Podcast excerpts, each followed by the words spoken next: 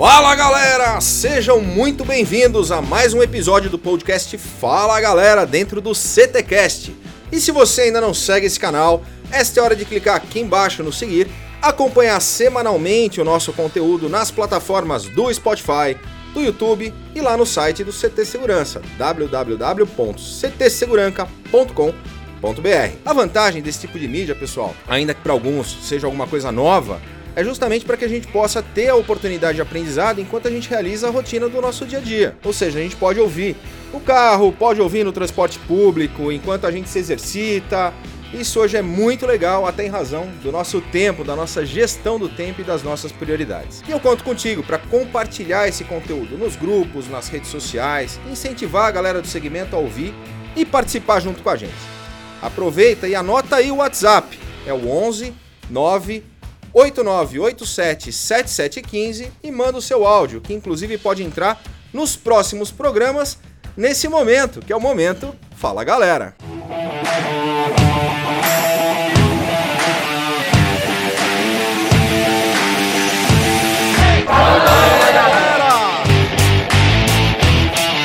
Fala galera, um grande abraço aí a toda essa equipe maravilhosa, ao comandante Luca, meu grande irmão, né? Clebão, Christian, Silvano, vocês são top demais. Tamo junto sempre aí, galera. Fala galera, aqui quem fala é André Dini, da Nice Brasil. Meu amigo Kleber Reis, parabéns pela iniciativa, parabéns por mais uma vez sair na frente, ser pioneiro na divulgação de novas tecnologias. Os podcasts estão demais, fantásticos, acompanhamos todos sempre que possível, dentro do carro, na empresa, no aeroporto, onde der a gente está escutando e acompanhando vocês. Parabéns mesmo, conte sempre conosco e have a nice day a todos. Fala galera, aqui é o Marcelo Rodrigues do Mone. Tô mandando esse áudio para parabenizar vocês aí, o Silvano, é o professor, ao Kleber Reis e ao Christian pelo podcast de vocês. Ouvi todos, todos com muito conteúdo. Tô adorando, pessoal. Tô esperando o próximo, hein? Valeu! Com o patrocínio do CT Segurança, da Ogen Tecnologias Israelenses Inovadoras, da X Cabos Distribuidora e da ParkSeg Treinamentos, começa agora mais um episódio do Fala Galera. E hoje participam comigo o mestre sem cerimônias, Christian Visval. Fala galera. El professor Silvano Barbosa e a Eusébia. Fala galera. E nosso convidado especial, meu amigo, comandante Diógenes Luca. Pô, Kleber, ouvindo você falar o Fala Galera já dá uma emoção, cara. Muito legal. Bom dia a todos. Comandante Diógenes Luca é bacharel em Direito, com pós-graduação em Política e Estratégia pela USP, mestre em Ciências Policiais de Segurança e Ordem Pública pelo Centro de Estudos Superiores da Polícia Militar do Estado de São Paulo, é professor de negociação da FIA USP, sócio-diretor da The First Consultoria palestrante e comentarista de segurança das principais emissoras de TV do país. Foi um dos fundadores e comandante do GAT, Grupo de Ações Táticas Especiais da Polícia Militar do Estado de São Paulo, autor dos livros O Negociador, Diário de um Policial, Segurança e Estilo de Vida, Insegurança Pública e o Manual de Gerenciamento de Crises com Reféns, participou de casos que marcaram a história policial do nosso país, galera. Com os sequestros do Abílio Diniz, do apresentador Silvio Santos. Seja muito bem-vindo, comandante. Obrigado, Kleber. Um prazer estar aqui com vocês, Silvano, Christian. Uma alegria estar falando com vocês aqui e poder compartilhar um pouco dessas experiências. E hoje o nosso tema será negociação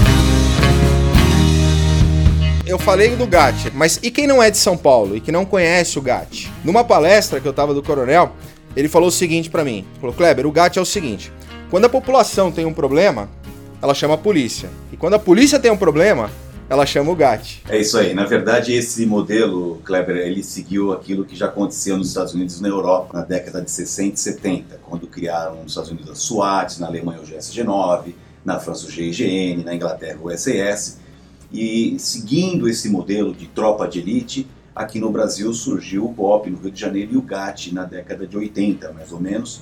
E exatamente nesse conceito de ser uma tropa que tem é, alguns treinamentos especializados, equipamentos diferenciados, armamentos específicos e missões. Missões aquelas que o policial ordinário, o policial de rua não tem condições de trabalhar. Funciona mais ou menos como também num hospital, você tem o clínico geral, aquele que atende de uma maneira superficial a maioria dos casos, e você precisa também dos especialistas. Nós somos os especialistas na área de segurança pública, não fazemos muitas coisas, mas aquilo que nós fazemos a gente faz com profundidade. Essa é a principal característica de uma tropa de elite.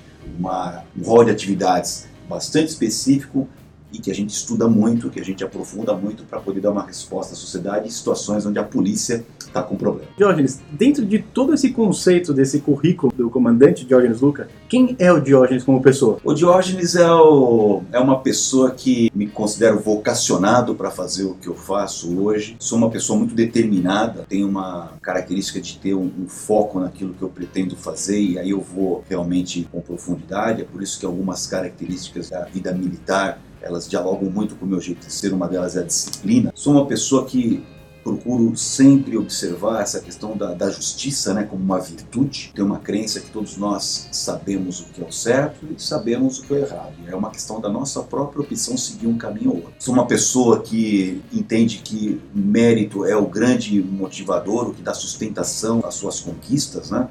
Por isso também me dei muito bem nas tropas de elite, porque nós de tropa de elite não gostamos de atalho. A gente sabe que o, o sucesso é mediante trabalho duro. Eu gosto muito de fazer as analogias com o esporte. Esse fim de semana mesmo eu estava assistindo um documentário do Michael Phelps, né, que foi o, o maior recordista, o maior medalhista olímpico. Tem, bateu o Mark Spitz né, na, na nas competições de natação. Mark Spitz tinha ganhado sete medalhas de ouro na Olimpíada de Munique e Michael Phelps superou isso. Se você olhar a trajetória do Michael Phelps em termos de treinamento, dedicação e etc., você vê que aquele, aquela celebração dele quando tem uma vitória na piscina é precedida de muito esforço uh, anterior. Então eu acredito muito nisso daí. Esse é um resumo do que é o Diogenes Luca. Luca, quando você fala sobre a atuação do GAT, né, logo que você assumiu o comando, ele se assemelhava a um processo de venda, na qual a única preocupação do vendedor é forçar o cliente a fazer a compra, não importando a percepção que ele saia desse processo. A gente já falou sobre essa questão da venda em alguns dos nossos podcasts e o que eu queria saber de vocês, e aí é uma provocação, numa negociação, é correto a gente falar que tem dois lados e tem sempre um vencedor e um perdedor? De maneira pragmática, a resposta é sim. É muito difícil você alcançar uma negociação onde a gente fala 50-50, né? 50% para cada um, ou chegamos naquilo que os americanos chamam de BATNA, né? Best Alternative to Agreement Negotiation, que nós chamamos aqui no Brasil de melhor alternativa por um acordo negociado, que saia 50% para cada um. Isso é é, quase, é impossível, no meu modo de ver, você não, você não consegue. Sempre haverá alguém que levou alguma vantagem a mais do que a outra parte. Mas aí não é o problema, Kleber. Qual que é o problema? É o sentimento que a parte que levou um pouquinho menos termina a situação. Então, o que nós temos que ter em mente no processo de negociação é que, primeiro passo, achar o que os americanos e nós aqui também chamamos de ZOPA, né? Zona de Possível Acordo, que é aquela parte onde pode surgir um acordo, e com isso a gente busca o melhor acordo possível. E o melhor acordo possível faz com que as duas partes saiam satisfeitas do processo. E é por isso que numa negociação moderna, que a gente chama de negociação baseada em princípios, ela está distante daquela negociação chamada ganha-perde. Um ganha e o outro perde, e o pior, sai chateado com a situação. Aquele que leva um pouquinho menos tem que sair entendendo que fez o melhor acordo possível para a circunstância. E é por isso que a gente responde essa pergunta de forma objetiva. É, não, não vai ser todo mundo feliz, mas a pessoa que sai do processo levando um pouco de perda tem que sair com o entendimento de que fez o melhor acordo possível. E isso sim é capaz de gerar relações duradouras. Acho que está muito ligado ao sentimento de imediatismo. Por quê? Porque quando você vai negociar e, e bate esse, esse, sentimento do ganha-ganha, ganha-perde e tudo mais, você está resumindo aquela negociação. O trabalho de um vendedor, de um negociador, não é uma negociação. Até porque quando você começa a terminar essa negociação, você já entra, entra na próxima. E muitas vezes com o mesmo cliente, com a mesma relação. Esse Né? é o ponto, Silvana. Você falou um negócio que é determinante, que é o eixo das minhas conversas. Quando eu falo de negociação, eu falo que o principal objetivo de uma negociação é criar relações duradouras. A gente nunca pode pensar naquela negociação que é hoje só e esquece o resto. Você bateu uma meta hoje, você conseguiu um acordo hoje, não importa como a pessoa do outro lado da mesa saia do processo. Isso faz com que você ganhe uma, mas ganhar uma não é suficiente para um negociador baseado em princípios. A gente quer ganhar sempre. E ganhar sempre significa manter relações duradouras com os nossos clientes. Acho que esse é o grande foco daquilo que é um bom negociador e também de uma liderança, por que não? A gente quer relações duradouras com os nossos parceiros de negócio. Não basta que ela ganhar hoje e gerar tantos problemas que amanhã depois, na próxima rodada, ou num próximo certame, ou num próximo encontro, a pessoa tem ali já com você várias arestas a serem aparadas. Não é bacana isso. A negociação baseada em princípios, que é a que eu defendo, ela gera relações duradouras.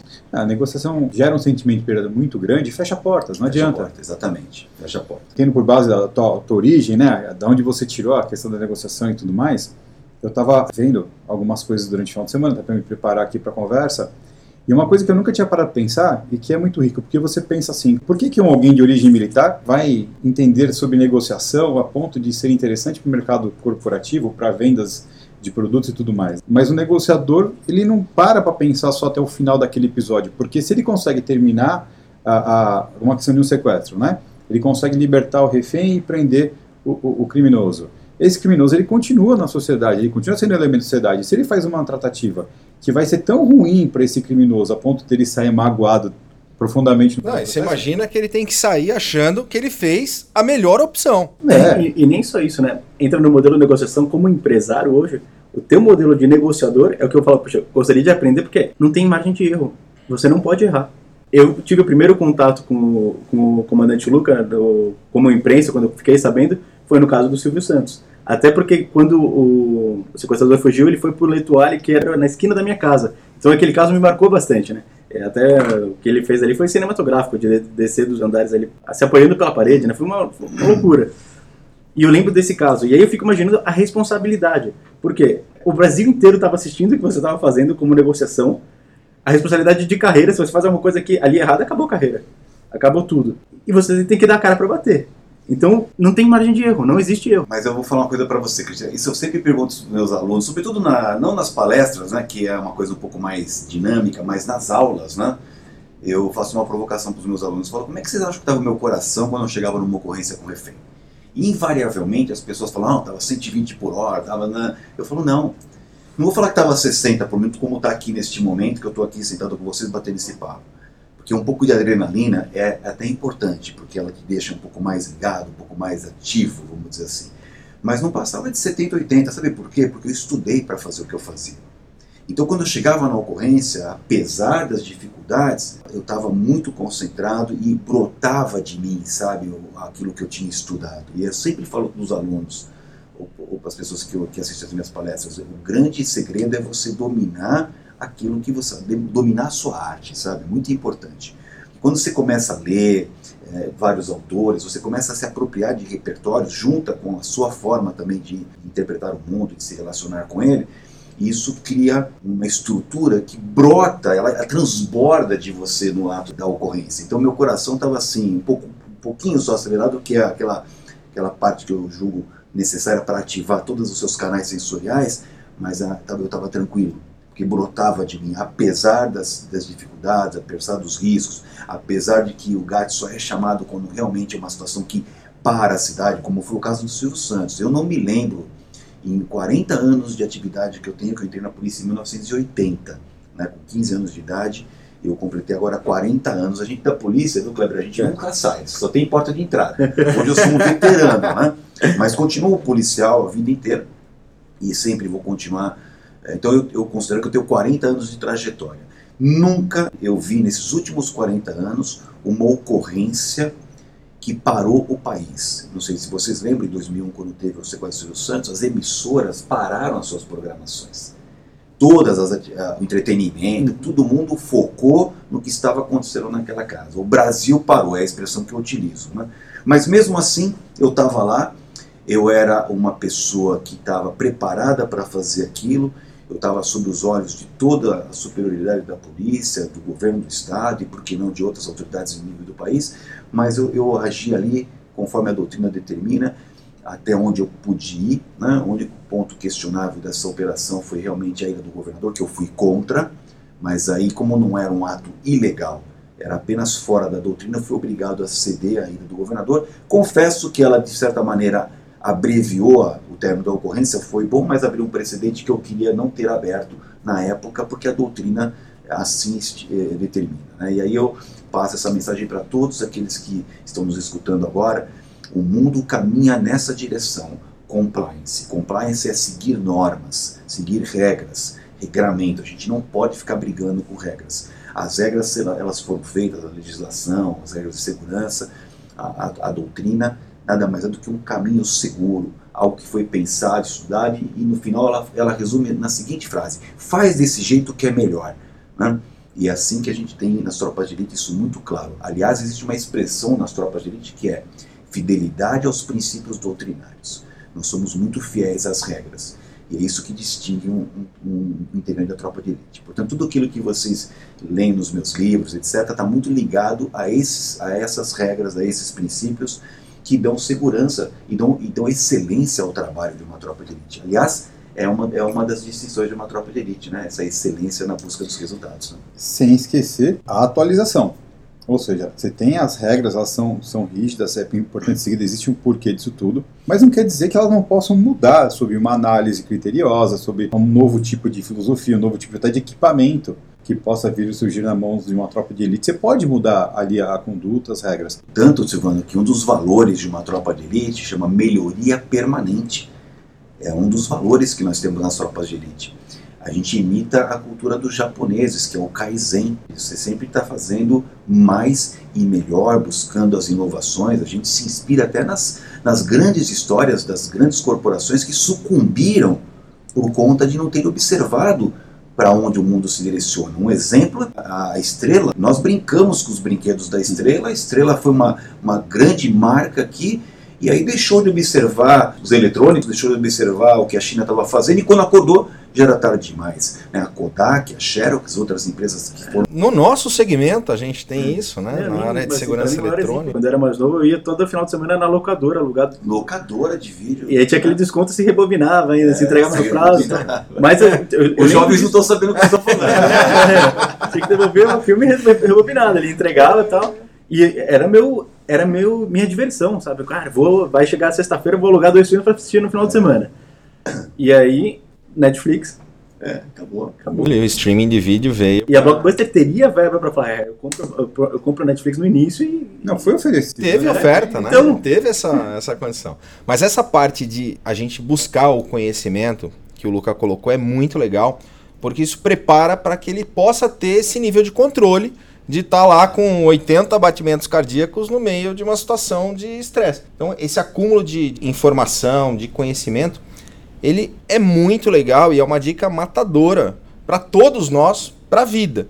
Inclusive do nosso treinamento de Rescue Diver. Eu descobri que o comandante Luca também é mergulhador, né? No não final de uma palestra, não, é... não, é o 01, é o 01, ponto. Mas quando a gente se prepara e treina para situações emergenciais, para poder fazer um resgate, para poder nos colocar naquele momento e, e, e a partir dali mantermos o controle para termos essa base de informação que vai nos amparar com a tranquilidade para poder reagir da melhor maneira diante do cenário, é muito legal. Dentro dessa seara do mergulho, tem uma colocação lá, uma frase que a gente fala que navegar é preciso. É. E eu descobri, esse navegar é preciso não é no sentido de necessidade. É de precisão. É de né, precisão. É verdade.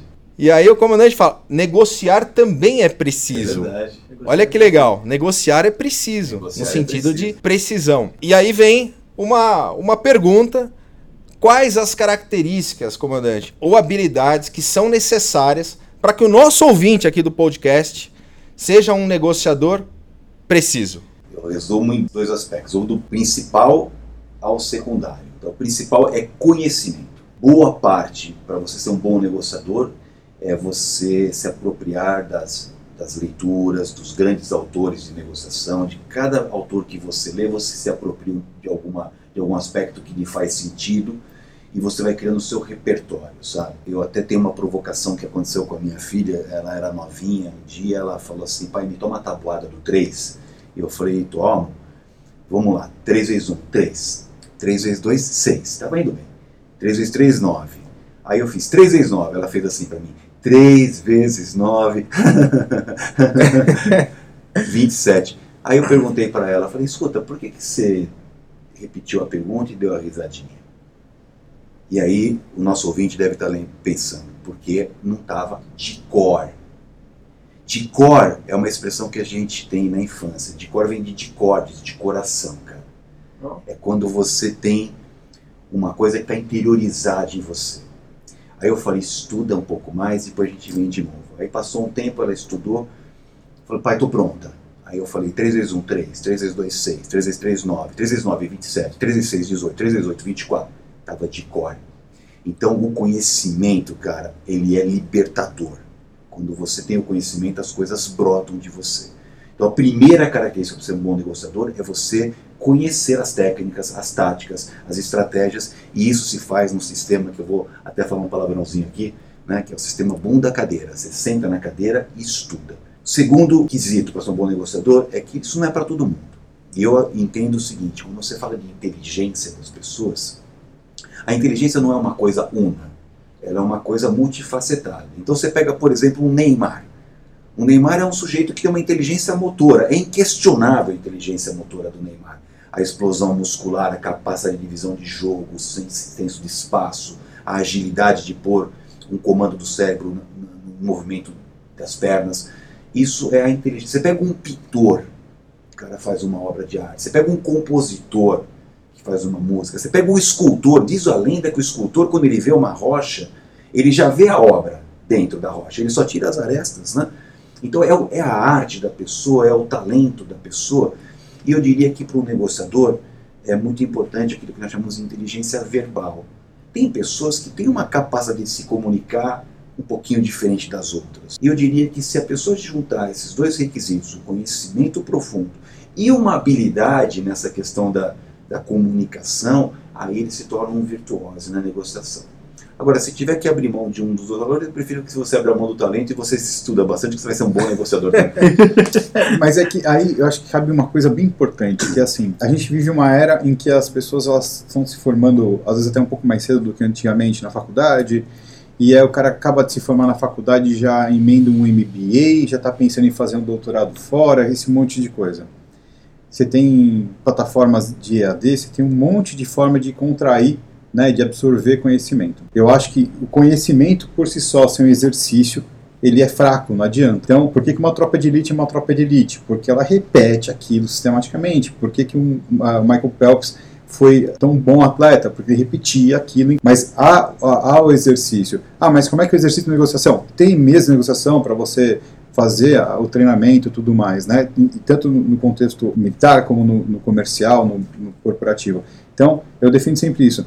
É, você tem que participar de meios onde você possa exercitar isso tudo. É verdade. Quando o Kleber falou de navegar é preciso, né, que é, isso foi ficou muito popularizado quando o Amir Klink fez a, a travessia. Né? No livro ele fala navegar é preciso, também invocando alguma coisa da, de um poema mais antigo. Né? E, e, esse navegar é preciso tem o sentido da necessidade, mas muito mais o sentido da precisão. Né? Se você escutar o Amir Klink falando sobre como ele planejou essa ação de fazer a travessia, barco, arrego, etc. Tal, é tudo muito planejado. A mesma coisa faz sentido no que você disse agora. A gente precisa realmente fazer o estudo e aplicar esse negócio. E quando eu coloquei no livro Negociar é Preciso, fazendo uma quase uma, uma provocação com essa frase da navegação, é porque a gente negocia o tempo todo. Então você pode estar exercitando isso com uma consciência. Por exemplo, hoje era uma quarta-feira de cinzas, né?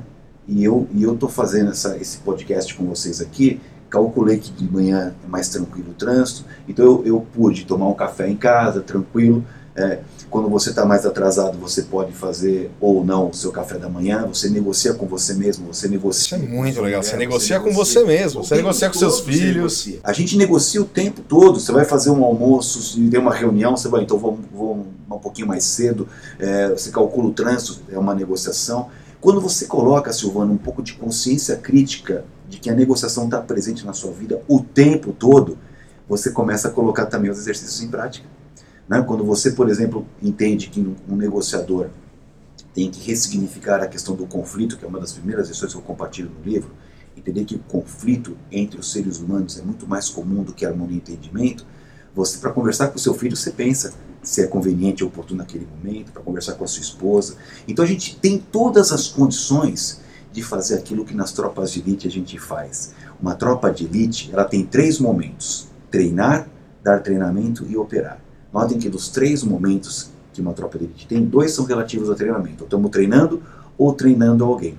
E a gente pode fazer isso sozinho em casa, quando você tem consciência crítica de que você negocia o tempo todo, nas minhas aulas, né, ou nas suas atividades aí como, como empresário, e também, é, de uma maneira geral, colocando a negociação na sua vida com consciência crítica, você fica uma pessoa que treina também. Não é só a teoria do- dos estudos, mas também a aplicação disso no seu cotidiano. É uma forma de treinamento. O conteúdo do nosso podcast é 100% gratuito. E para continuarmos essa missão, contamos com pessoas como você. Te convido a conhecer o CT Segurança e fazer parte desse time. Acesse ctsegurança.com.br e por menos de um real por dia tem acesso a conteúdos exclusivos, treinamentos, descontos no clube de benefícios e acesso ao primeiro coworking dedicado ao mundo da segurança.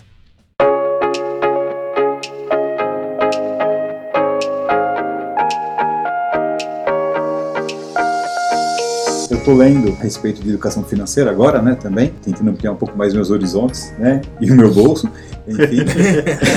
É importante. importante. E aí, quanto mais eu aprendo, mais eu vejo como são educações básicas que nós deveríamos ter. O que você está me falando é a mesma coisa.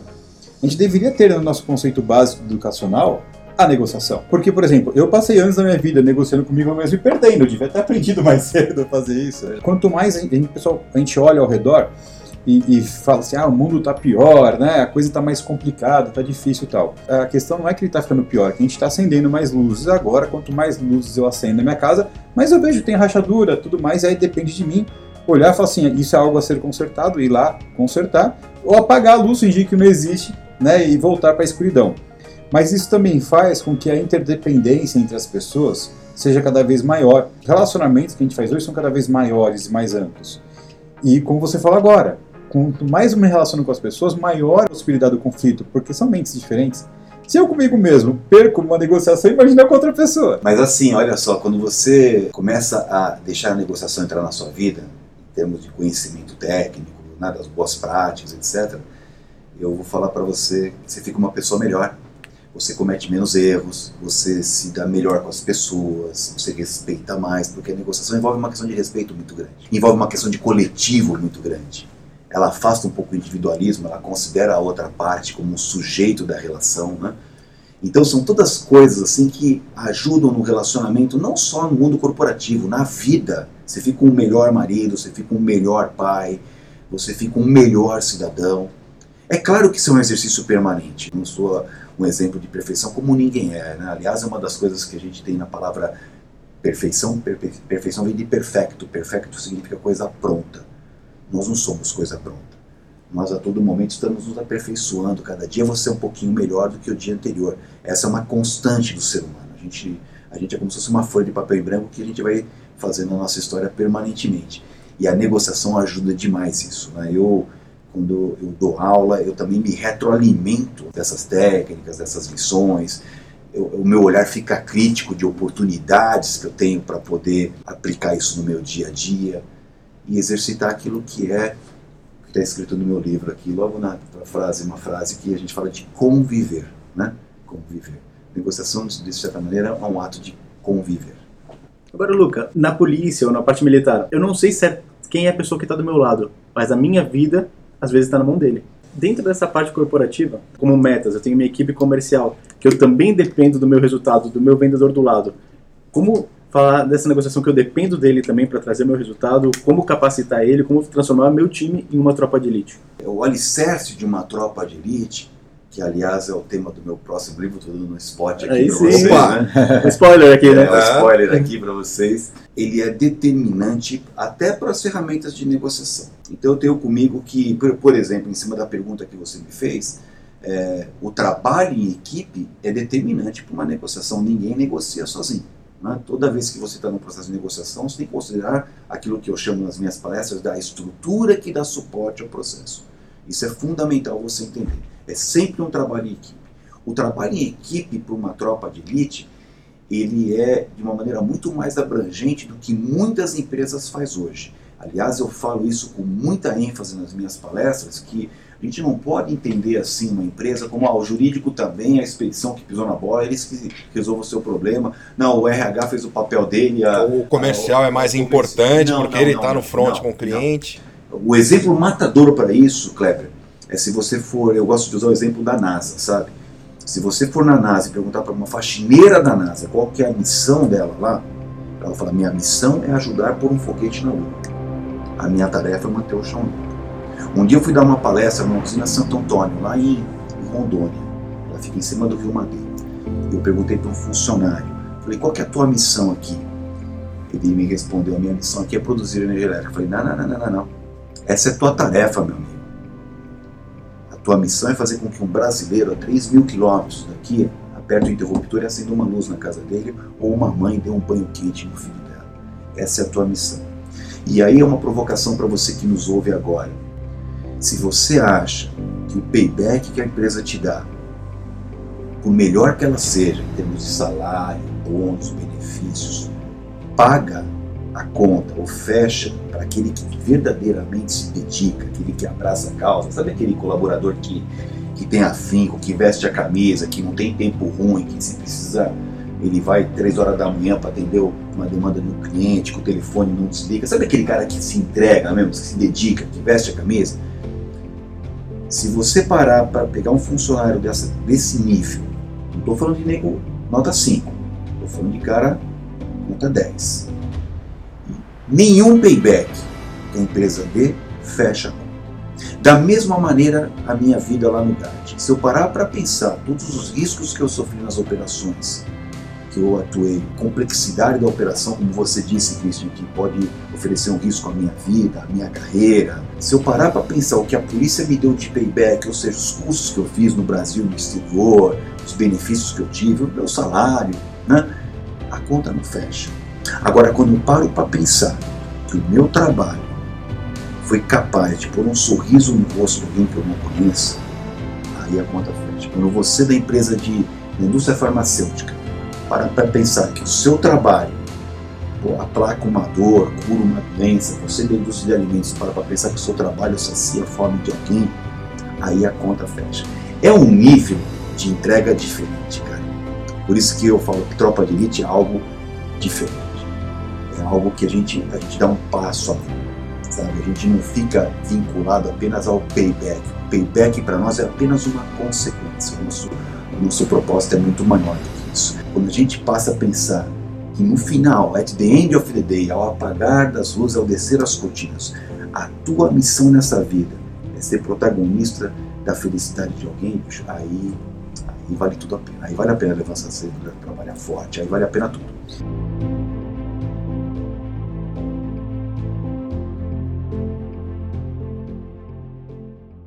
não pensar que aquela negociação é, tem começo, meio e fim. Ou seja, se você pensa no micro, você vai estar sempre insatisfeito.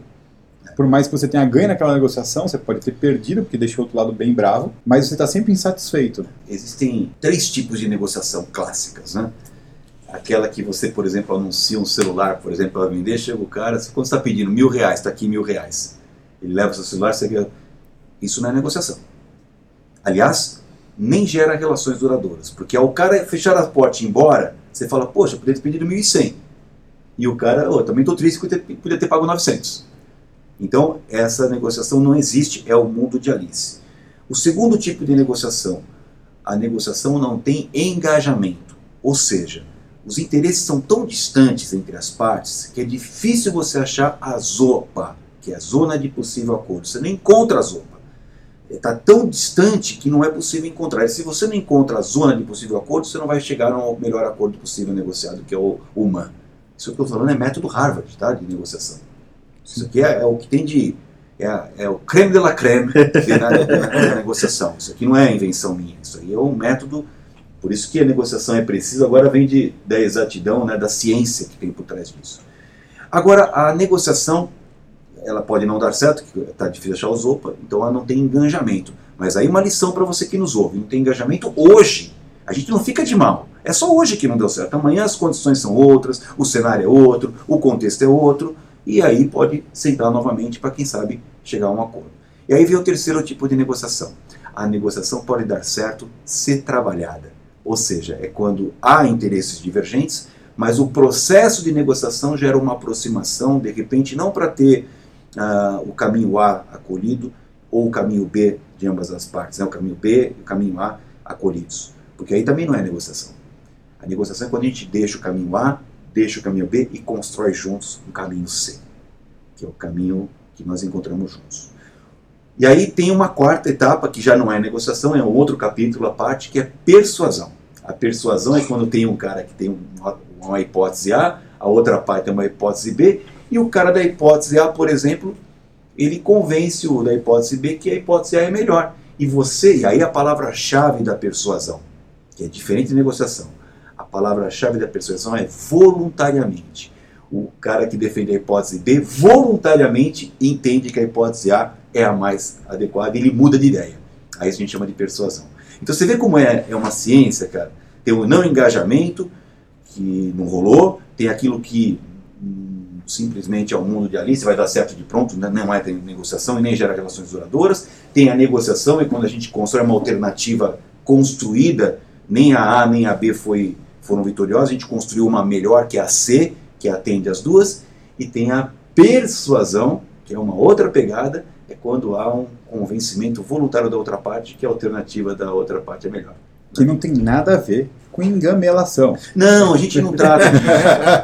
a gente não trata disso. É, esse, aliás, Silvano, é um dos erros, sabe? A gente. E eu não acredito que o mundo caminhe nessa direção. Os enganadores, gente, gente trapaça. É, eu tenho uma fé, cara. E eu estou aqui num centro de tecnologia, conversando com vocês da área de tecnologia eu acredito tanto na tecnologia, no meu modo de ver, a equação do futuro é tecnologia, o ser humano no meio e tecnologia. Tecnologia para criar as normas de atuação, criar os modelos. O homem para pôr esses modelos em execução. E a tecnologia para auditar se o cara está fazendo o que é para fazer. Na minha cabeça é assim que o mundo funciona.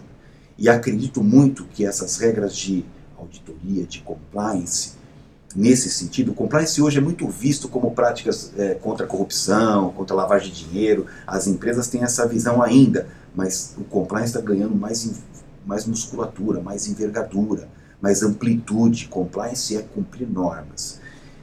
Vou dar um exemplo para vocês aqui de cumprir normas. Eu sou usuário do modelo Uber, né? ou também do modelo Airbnb. Uhum. É uma plataforma, cara. Eu, eu pego um motorista de Uber, eu vejo a nota do cara e posso cancelar se o cara tiver uma nota baixa, que indica que ele não é um motorista que não é um cara muito bacana.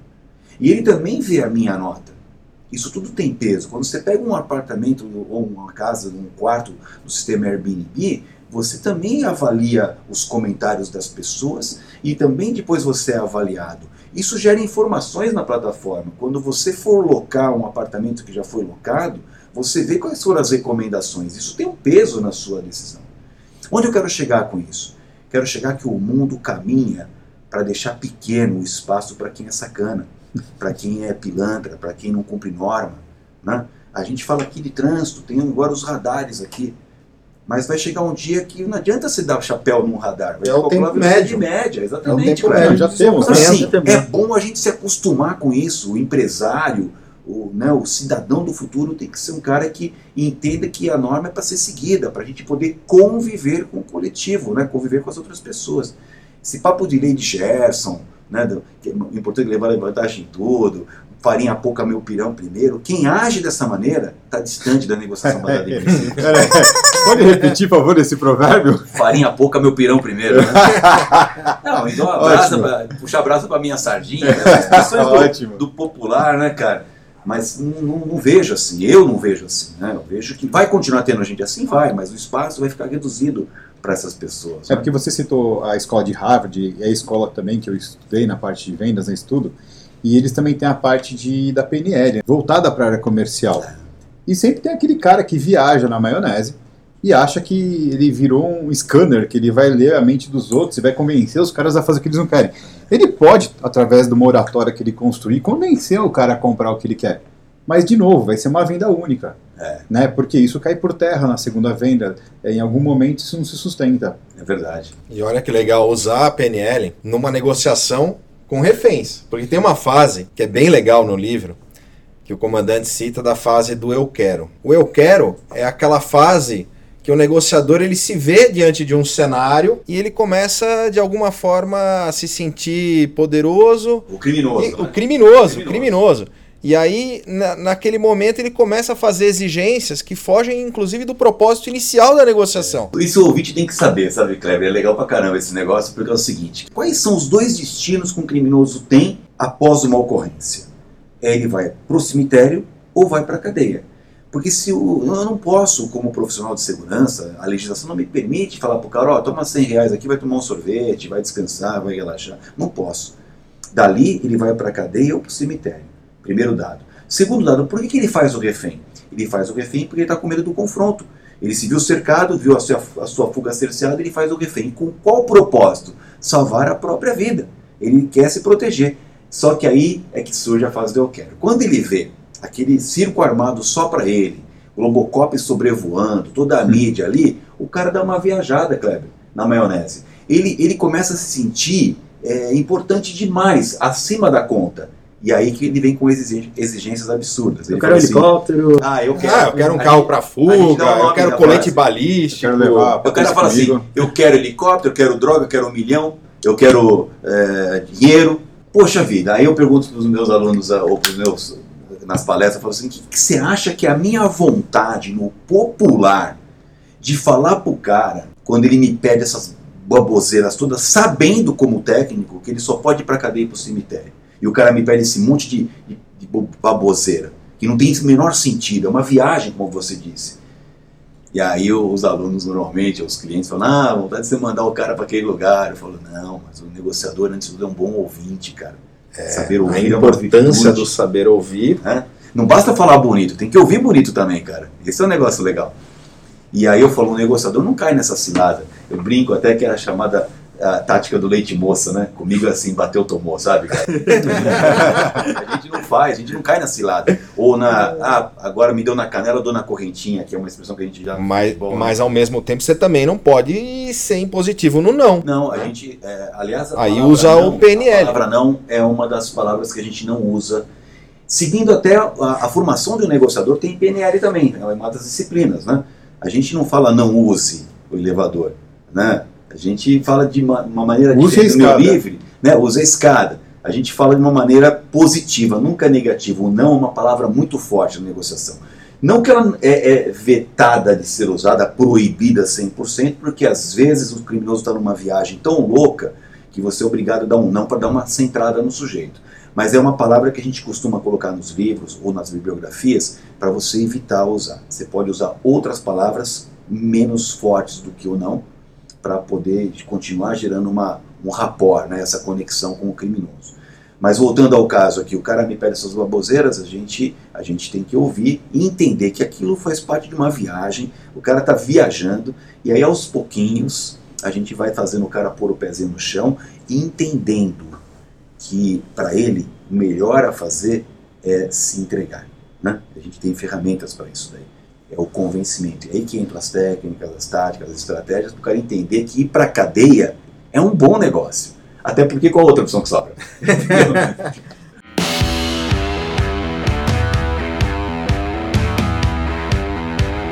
Mergulhando no conhecimento.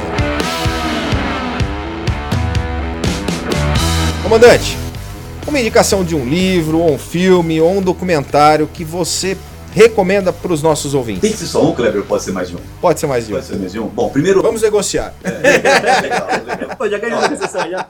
Eu vou falar assim, um, um filme que me marcou, é até motivo de sacanagem na minha própria casa, né? Que toda vez a minha mulher, quando viu assistindo esse filme, já assisti inúmeras vezes, ela fala, pô, você sabe até os diálogos, né? É o filme Gladiador. Né? O filme Gladiador para mim foi um filme muito marcante. Aliás, eu uso para terminar minha palestra o tema musical desse filme, que eu acho que é um tema bacana. E o filme tem muitas lições de negociação, de liderança. No filme estão embutidos vários valores de uma tropa de elite. Então, é um filme que me marcou é, demais. E, e, também eu queria recomendar um documentário, que eu gosto muito dos temas relativos às guerras, acho que as guerras são um bom ponto de reflexão, que é um documentário chamado Vietnã. Está na Netflix. Esse documentário ele, ele é uma série que mostra como foi a guerra do Vietnã. Ela serve para mostrar como muitas vezes a gente, no mundo político, nas relações interpessoais, é, há muitos interesses que eu diria escusos, muitos interesses não republicanos, há muita sacanagem de verdade assim, muitas pessoas são iludidas por conta disso. Eu acho que ele serve para você também ter um pouco de, é, para mim esse documentário me estimulou o ponto ponto de análise crítica, sabe? De você ter muito cuidado hoje, sobretudo com as redes sociais, de não acreditar em tudo que você ouve, tudo que você vê, tudo que você assiste, né? Tem, a entender que sempre há um interesse que pode ser bom ou pode ser muito ruim. Eu acho que ela dá uma calibrada nisso. Né? Que indicação de livro, o negociador, né? Que está nas melhores livrarias do Brasil. já, já fazendo jabá aqui.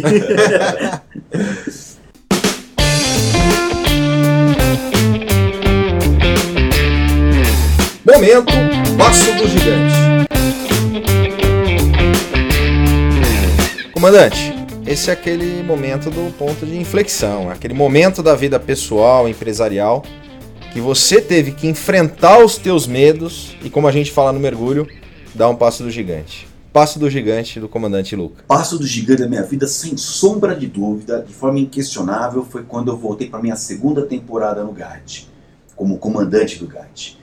Eu comecei o GAT, eu fui fundador do GAT de 88 a 92, eu fiquei os quatro primeiros anos. E naquela época, Kleber, a gente tinha uma visão totalmente equivocada de uma negociação. A gente, a negociação, a gente nem dava muita bola, sabe? A gente queria pegar o bandido.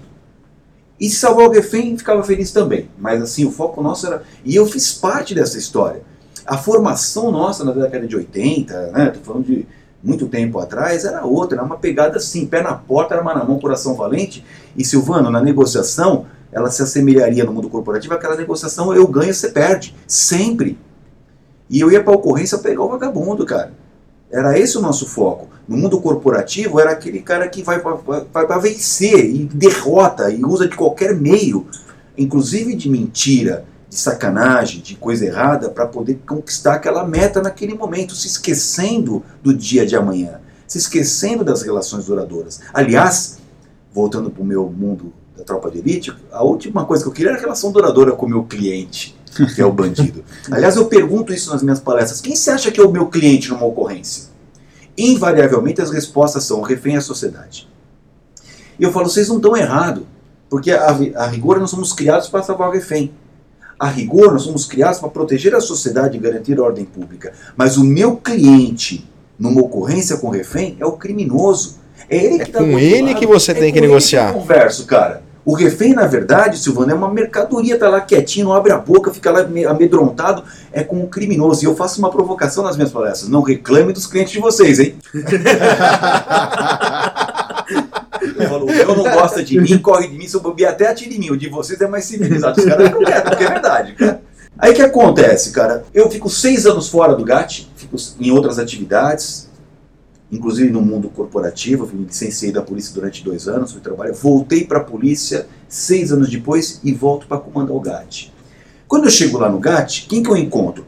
Boa parte das mesmas pessoas, porque tropa de elite e empresa de alta performance, Christian, tem baixo turnover. A gente não trata as pessoas como commodity, sabe? O ser humano numa tropa de elite, numa empresa de alta performance, é determinante. Eu não posso falar um, de, um A do caráter dessas pessoas em termos assim, de dedicação, de compromisso, de vestir a camisa. Agora, havia um problema de orientação. Quando eu cheguei no GAT, seis anos depois, na primeira ocorrência que eu vou participar como comandante, eu chego na ocorrência, olha só, seis anos se passaram da minha saída até o meu retorno. Na primeira ocorrência que eu fui atuar, quando eu cheguei na ocorrência com a minha marca, GAT, o criminoso olhou para mim, me identificou como marca, falou: Ih, GAT não, GAT atiro no coco. Eu falei: Não acredito. O cara, seis anos depois da minha saída, ainda continuava o GAT com o rótulo de uma tropa de extermínio, cara. Seis anos, quanta coisa não muda, não muda no mundo em seis anos, cara. Muita coisa mudou.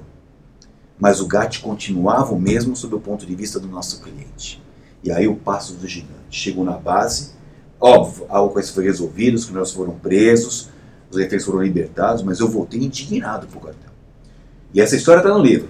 Quando eu chego no quartel, põe todo mundo na sala de aula e falo: olha, gente, não gostei do que eu ouvi. Nós não somos uma tropa de extermínio, nós não fomos criados para matar vagabundos, nós fomos criados para salvar refém.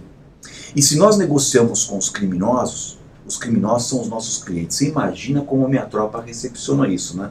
Quando eu falei que o criminoso era meu cliente. E aí, o passo do gigante. Falei, a partir de hoje, senhores e senhora, que o GAT tem, tem mulher também. Nós vamos trabalhar forte até o dia que o bandido chamar o GAT. Vocês imaginam... O bandido chamar o GAT. Essa foi, esse Que foi o inversão, passo do hein? gigante. É. Tratar o criminoso como o nosso cliente. Não que eu goste de criminoso ou deixe de gostar, isso não é importante. O fato é o seguinte: uma tropa de elite, como o GAT, que tem o propósito foi criada para salvar reféns, eu tenho que entender que o meu cliente é o criminoso. E vou mais além. O que eu combino com o criminoso é cumprido. A palavra do negociador não faz curva. É papo reto. Se eu falar que você vai sair daí vivo, preso e ser um fio de cabelo desarrumado, isso vai acontecer. A partir daí, eu tive que lutar contra tudo e contra todos, numa instituição que é difícil ainda, pouco permeável a essa prática, numa sociedade que tem como slogan bandido bom, bandido morto, eu tive que lutar contra. Esse foi meu passo do gigante. E até hoje, Kleber, isso para mim é determinante na minha vida. Eu não entro, eu não me conformo, sabe? Eu tenho os meus valores, os meus princípios e com o grande norte da minha vida, a legislação de um país, as nossas regras de governança, as boas práticas, e disso não me afasto. É isso, é isso o meu exercício permanente como cidadão, como profissional, tentar seguir essas normas. Acho que o melhor companheiro de um bom profissional são as normas, são as boas práticas, são as regras de governança, de compliance, a legislação. Não acho que o, de você ter feito 10, 100 ações bacanas, uma pode ser justificada. Não, não tem essa conversa tropa de elite. A gente entende que é erro zero, busca permanente por excelência, uma coisa não compensa a outra. E eu demorei sete anos na minha vida para conseguir, na última ocorrência que eu fui participar, o criminoso, deixa, mando, expressão do criminoso, seis, sete anos antes, do meu, quando eu comecei minha gestão. E gate não, gate tiro no coco. Sete anos depois, aplicando tudo isso que eu vim conversando com vocês nessa hora de bate-papo aqui, valores, princípios, decência, honestidade, correção, o criminoso quando soube que o gato estava presente, e manda o pessoal do gato subir, o pessoal do gato é firmeza, a palavra não faz curva. Mas o grande isso. lance é, é sem esquecer que a sua, sua tarefa naquele dia era negociar, mas a sua missão era salvar o pessoal. Exatamente. E o quanto de segurança isso trouxe para as futuras negociações. Claro, esse que é o legal. esse é o ponto. Aí que é o passo do gigante, porque o, o GAT, e isso eu tenho orgulho até hoje. É um legado. O- é o legado, cara. Os caras entenderam que esse é o papel do GAT. Então, se há uma diferença entre um policial do GAT, de uma tropa de elite, com um policial ordinário, é que nós não brigamos com normas, cara. A gente não tem nada de pessoal contra ninguém. A gente cumpre norma. Se o cara sair dali e estiver topando a- acordar com a gente, bom, vamos entregar as armas, vai sair dali vivo, preso, não tem nada pessoal. No GAT é assim até hoje. Eu tive recentemente, o GAT completou 30 anos. Eu tive lá, na, nossa, eu fui homenageado lá, sou prefaciador de um livro de fotos do GAT, e, e é legal você chegar com os tenentes e falar, pô, comandante, o senhor é uma lenda. Pra... nós." Há um GAT antes do Capitão Luca na época, e há um GAT depois do Capitão Luca. Isso tudo foi porque eu decidi um dia dar o passo do gigante. Esse foi o passo gigante, cara. Agora, entendo que negociar essa mudança de cultura não tenha sido muito fácil. Foram sete anos, né? Por isso que eu falo que todo esse processo para mudar esse mindset, né? Essa forma de fazer não aconteceu do dia para noite. Foi, foram sete anos de trabalho. Eu consegui conquistar aquilo que era meu sonho. E vou falar honestamente, nem foi o meu sonho como eu queria. Que o meu sonho era, nós vamos trabalhar forte até o dia que o bandido chamou o gato. Isso não aconteceu. O que aconteceu foi que numa, na última ocorrência que eu participei, tinha um negociador da área tocando lá, o cara não estava indo muito bem, e eu já não atuava mais como negociador, porque eu sabia que a minha gestão estava chegando ao final. Eu, eu falei: olha, se não está indo bem, eu vou colocar um negociador do GAT. Vai lá e fala pro criminoso que o pessoal do GAT está aqui.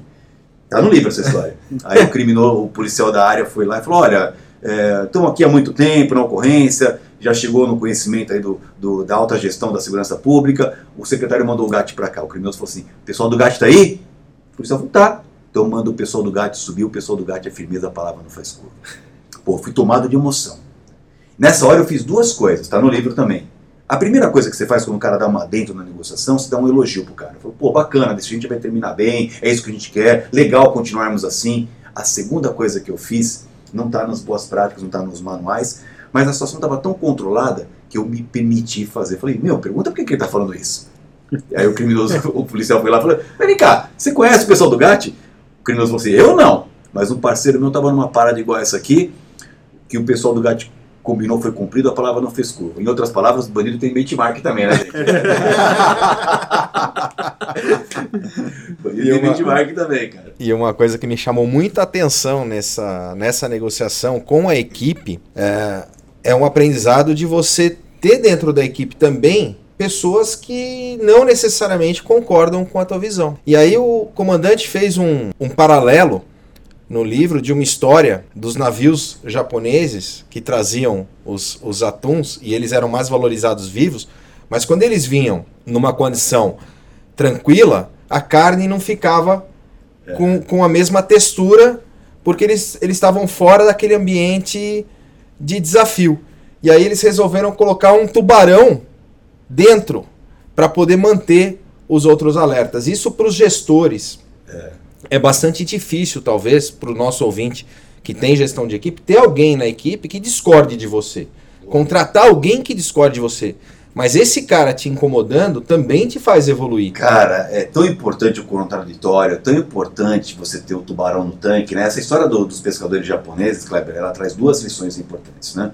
A primeira lição é, é entender que a vida é zona de desconforto permanentemente. Se você que está nos ouvindo agora, está na sua empresa, está chegando lá, abrindo o WhatsApp, vendo o Facebook, olhando o Instagram, ninguém está te cobrando nada, pode preparar seu lombinho, porque a sua rampa está sendo arremessada, não tem freelance para ninguém, cara. A vida é dura mesmo, é pegada. Nós usamos missão dada, missão cumprida. No mundo corporativo, a meta é obrigatória, o choro é opcional, cara. Você pode ter certeza que você tem que entregar, cara. At the end of the day, o que você é aquilo que você entrega. O capital não aceita desaforo, cara. A empresa que não está crescendo está morrendo. Tem uma série de histórias em cima do que nós chamamos em tropa de elite, princípio do desconforto. Que o desconforto para nós é o nosso território. E junto, que aí a história do, dos pescadores japoneses traz, é que nós sempre buscamos a melhoria permanente. Essa história diz respeito a, aos pescadores japoneses, que são famosos pelas pescas desse atum, japoneses têm na sua dieta o peixe como uma coisa muito importante e são pescadores muito famosos. Pescar esses atuns não é para qualquer é, assim, qualquer povo, né? Eles têm essa capa de lá, capacidade de ir lá alto mar, cinco dias de viagem, pescar esses atuns maravilhosos que exigem uma técnica, um preparo, mas eles traziam os atuns congelados. Chegava no mercado de Tóquio, vendia por milhares de dólares cada exemplar daquele. Só que os japoneses não se contentam, e aí é o Kaizen melhoria. Um dia fizeram um brainstorm, que lá em Minas chama Toró de Parpites, né? o que, é que a gente pode fazer para melhorar essa, esse valor do produto? O japonês vai dizer, pô, por que a gente não faz uns navios tanque, cara? Porque aí o peixe não vem mais congelado, ele vem vivo. Puta ideia sensacional, fizeram uns navios tanque, o peixe chegava vivo lá no mercado. Como é que era o preço do peixe vivo em relação ao peixe congelado? Agregou valor.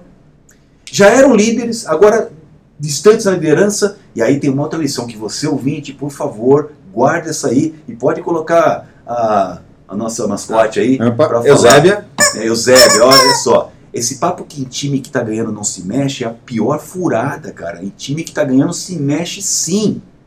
O melhor exemplo disso foi a Copa do Mundo aqui, cara. né? É, ganhamos a Copa América, etc. Tal, tava todo mundo tranquilo, tomamos 7 a 1 da Alemanha. O time que tá ganhando se mexe sim. É, é, esse é um mito popular, o time que tá ganhando se mexe, escuto isso com muita frequência, furadaça. Os japoneses não caem nessa cilada. Mesmo sendo líderes de mercado, distantes, ainda começaram a pensar uma maneira de melhorar o produto. E foram estudar. E viram que o peixe, o atum chegava vivo no porto, no mercado de peixes, mas ele, engraçado, alguma coisa acontecia na viagem de volta que ele perdia algumas características. A carne não tinha a mesma vivacidade, o peixe estava meio malemolente lá, meio tranquilão. E por quê? Porque que não, que, que não tinha no tanque que na natureza tem? E aí vem o tubarão, o predador. Ele estava calmo. Tava tranquilão, é. só nadando entre atunzinho, atunzinho, atunzinho, tudo, tudo amigo, tudo parceiro. Aí o que os japoneses fizeram? Meteram um tubarão no tanque. Estressaram ele. Estressaram. E aí o bicho voltava, aliás, numa condição até desfavorável, porque no mar é grande, né? Pode fugir. No, no tanque tem que ficar nadando. Chegava lá no mercado de Tóquio, aquele peixe chegava no estado da arte, cara. Melhor do que da natureza até. Porque vinha nadando cinco dias fugindo do tubarão. Tá certo que tinha dois, três mordidos, faz parte. Mas aquele que chegava inteiro, o preço foi lá para a estratosfera. Daí a gente tem a lição dos japoneses, melhoria permanente. A gente busca a excelência o tempo todo. É uma luta sem fim. Mete um tubarão no seu tanque, tem a oposição, o avião só voa com o vento contrário. Merece a Anatólia também.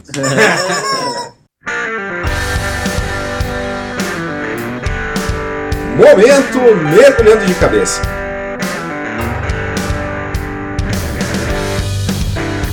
Esse é aquele momento que a gente mergulha de cabeça, é o momento que a gente faz de verdade. É que a gente faz com todas as nossas energias. No que que o comandante Luca hoje mergulha de cabeça? Eu mergulho de cabeça numa sociedade que possa conviver. E no meu caso, como predominantemente eu atuo na negociação, na liderança e também como comentarista de segurança, a minha luta hoje eu mergulho de cabeça por uma polícia orientada para o cidadão. Esse é o meu grande objetivo hoje. Quando eu olho uma polícia, eu quero que ela seja orientada para o cidadão. Pegar bandido é tarefa subsidiária, tarefa secundária. Esse é o meu mergulho de cabeça. Para isso, hoje eu tenho que lutar contra. Me sinto muitas vezes um Don Quixote, lutando contra munhos de ventos. Eu acho que nós estamos regredindo enquanto sociedade. Os últimos tempos são, são tempos muito delicados. Há um exagero, uma polarização que eu acho muito perigosa. E eu luto para a gente achar o ponto de equilíbrio eu luto para que em todas as minhas manifestações, seja no Facebook, no Instagram, é, nas minhas palestras, eu luto para a gente seguir princípios, seguir regras, evitar polaridades, achar o ponto de equilíbrio. Esse é o meu mergulho de cabeça hoje por uma sociedade mais equilibrada, menos desigual, mais fraterna. Essa, essa é a minha luta permanente. É uma luta muito ampla, uma luta muito, muito abrangente, mas essa é a minha luta. Falamos agora das redes sociais. Quem quer te seguir, faz como? Quem quer me seguir, entra no Instagram, Comandante Luca, ou então na minha página, diogenesluca.com.br, no Facebook também. É, é um prazer poder é, compartilhar. Eu tenho compartilhado todos os meus textos, todas as minhas ideias. É, é uma forma que eu, que eu tento agir como um cidadão, contribuindo com aquilo que a sociedade me deu chance de aprender, devolvendo para as pessoas, não para eventualmente ser seguido literalmente, não é essa a pretensão, mas pelo menos ter um ponto de vista que as pessoas possam avaliar e se achar legal, aperte o Enter. Se não achar legal, aperte o Delete. Mas, sobretudo, não só a mim, Christian, mas a qualquer pessoa, respeite o direito das pessoas se manifestarem, o direito de ter pontos de vistas diferentes do seu. As pessoas são diferentes umas das outras, têm formas de interpretar o mundo de forma muito diferente umas das outras, mas sobretudo é importante o respeito. Eu, eu posso não, não, não, concordar com o que você fala, mas vou lutar com todas as minhas forças para você ter sempre o direito de, de poder falar. Agora, quero contratar o comandante Luca para uma palestra. Quais são os benefícios que eu vou ter como, como nessa contratação? O que, que meu time vai ver? O que, que eu tenho de diferenciais nessa palestra? Bom, os meus diferenciais nas palestras, eu tenho duas, duas palestras que são carro-chefe da minha, da minha atividade. Uma delas eu trabalho negociação sob pressão, que basicamente eu divido com a plateia aquelas técnicas, as táticas, as estratégias que eu utilizei nas atividades onde vidas salvam o jogo com o mundo corporativo. Né? É sempre o plano de fundo das tropas de elite, mas ferramentas como lidar com conflito, organizar o local, que não é só arrumação, mas é conveniência oportunidade, aprender a ouvir, aprender a pensar com a cabeça do outro, manter o controle, cumprir o combinado, credibilidade. Então são essas as ferramentas que eu trabalho. Minha palestra não é uma palestra motivacional, não gosto disso. Eu acho que a motivação é legal, fazer uma, uma, uma alegria, fechar um evento. Então eu não, não desprezando esse tipo de coisa, acho que até merece, mas a minha palestra tem conteúdo a pessoa sai com ferramentas. Esse é, esse é um foco da palestra de negociação sob pressão. E a outra palestra que eu tenho, que tem sido muito é, bem recepcionada pelo público, em geral as empresas de alta performance, é quando eu falo de liderança, das tropas de elite para o mundo corporativo. Nessa palestra eu trabalho ferramentas que constituem a base é, da tropa de elite que são aplicáveis ao mundo corporativo. Eu começo com voluntariedade, ou seja, quem está numa empresa de alta performance é voluntário, senso de pertencimento, que é o que nós chamamos de ownership, que é a capacidade de você se entender como dono do negócio. Não a visão do empregadinho, lá, patrão, eu sou empregadinho. Não, a gente não, não tem essa conversa. No mundo século XXI, você tem que vestir a camisa. A gente estimula as pessoas a, a entenderem que, pô, se você escolheu estar aqui, dá o seu melhor. O mundo não precisa de gente nota 5, já tem demais. O que a gente precisa é que as pessoas tenham essa vontade de, pô, de entender que tem um propósito o seu negócio, senso de pertencimento, Desconforto é uma coisa que eu trabalho bastante. Melhoria permanente eu trabalho bastante, que eu já citei aqui. A busca permanente pelo erro zero, ou seja, a excelência. Cumprir o combinado, credibilidade, algumas coisas se assemelham à negociação, mas eu dou sempre um enfoque como, as coisas mais basilares. Disciplina é uma virtude que eu trabalho, é um valor que eu trabalho na, nas negociações. Cumprimento de normas, que é o compliance, que eu trabalho muito forte nessa, na, nessa palestra de liderança, eu trabalho esses elementos, né? E uma coisa que é fundamental, que eu começo a palestra falando, uma virtude que eu acho indispensável para qualquer empresário, para qualquer empresa, chama integridade. Integridade é um valor é, que você só tem duas opções na vida. Ou você fica vermelho uma vez, ou você fica amarelo para sempre, você que escolhe. Né? Então isso eu exploro. Quem quiser saber mais, me contrate aí. Aí sim. E aí vai ser, vai ser é, a coisa é pegada, tá bom? E um spoiler aqui, a gente vai lançar um programa com o Diógenes na plataforma aqui do CT Segurança. Eu ia te perguntar disso, Cris. Em primeira mão, Em primeira teremos um programa. Isso, muita gente pergunta sobre como eu faço pressão policial, como eu faço para entrar nas Forças Armadas. Então a gente vai montar um programa respondendo exatamente essas perguntas.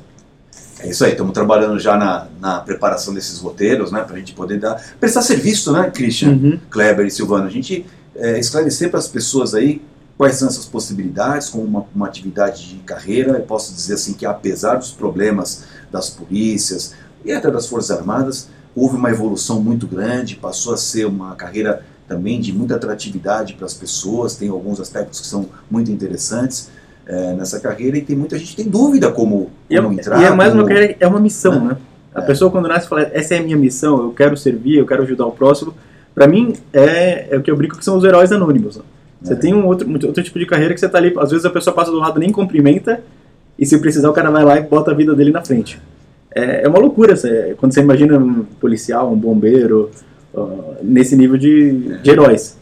Você sabe que tem um pensador famoso, agora eu não vou lembrar quem que falou isso daí, mas falou que eh, os dois caras que a gente sempre precisa na hora de, do problema é Deus e o soldado, né, cara? Deus na situação e o soldado está em risco, né?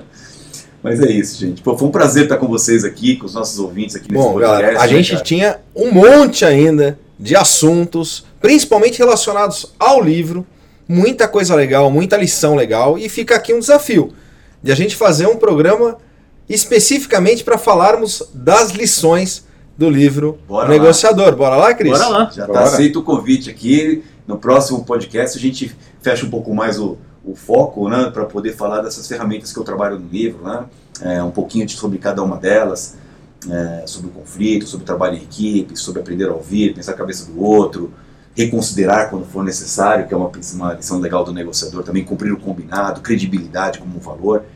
A gente no próximo podcast vai tratar esse assunto aí de forma mais detalhada. Comandante, Comandante, muito obrigado pela sua presença, pela sua participação aqui no nosso podcast. Seja sempre muito bem-vindo. É uma honra estar com você, gente. Muito obrigado. E você, o ouvinte que nos prestigia aí com a, ouvindo esse podcast, né? Fala, galera!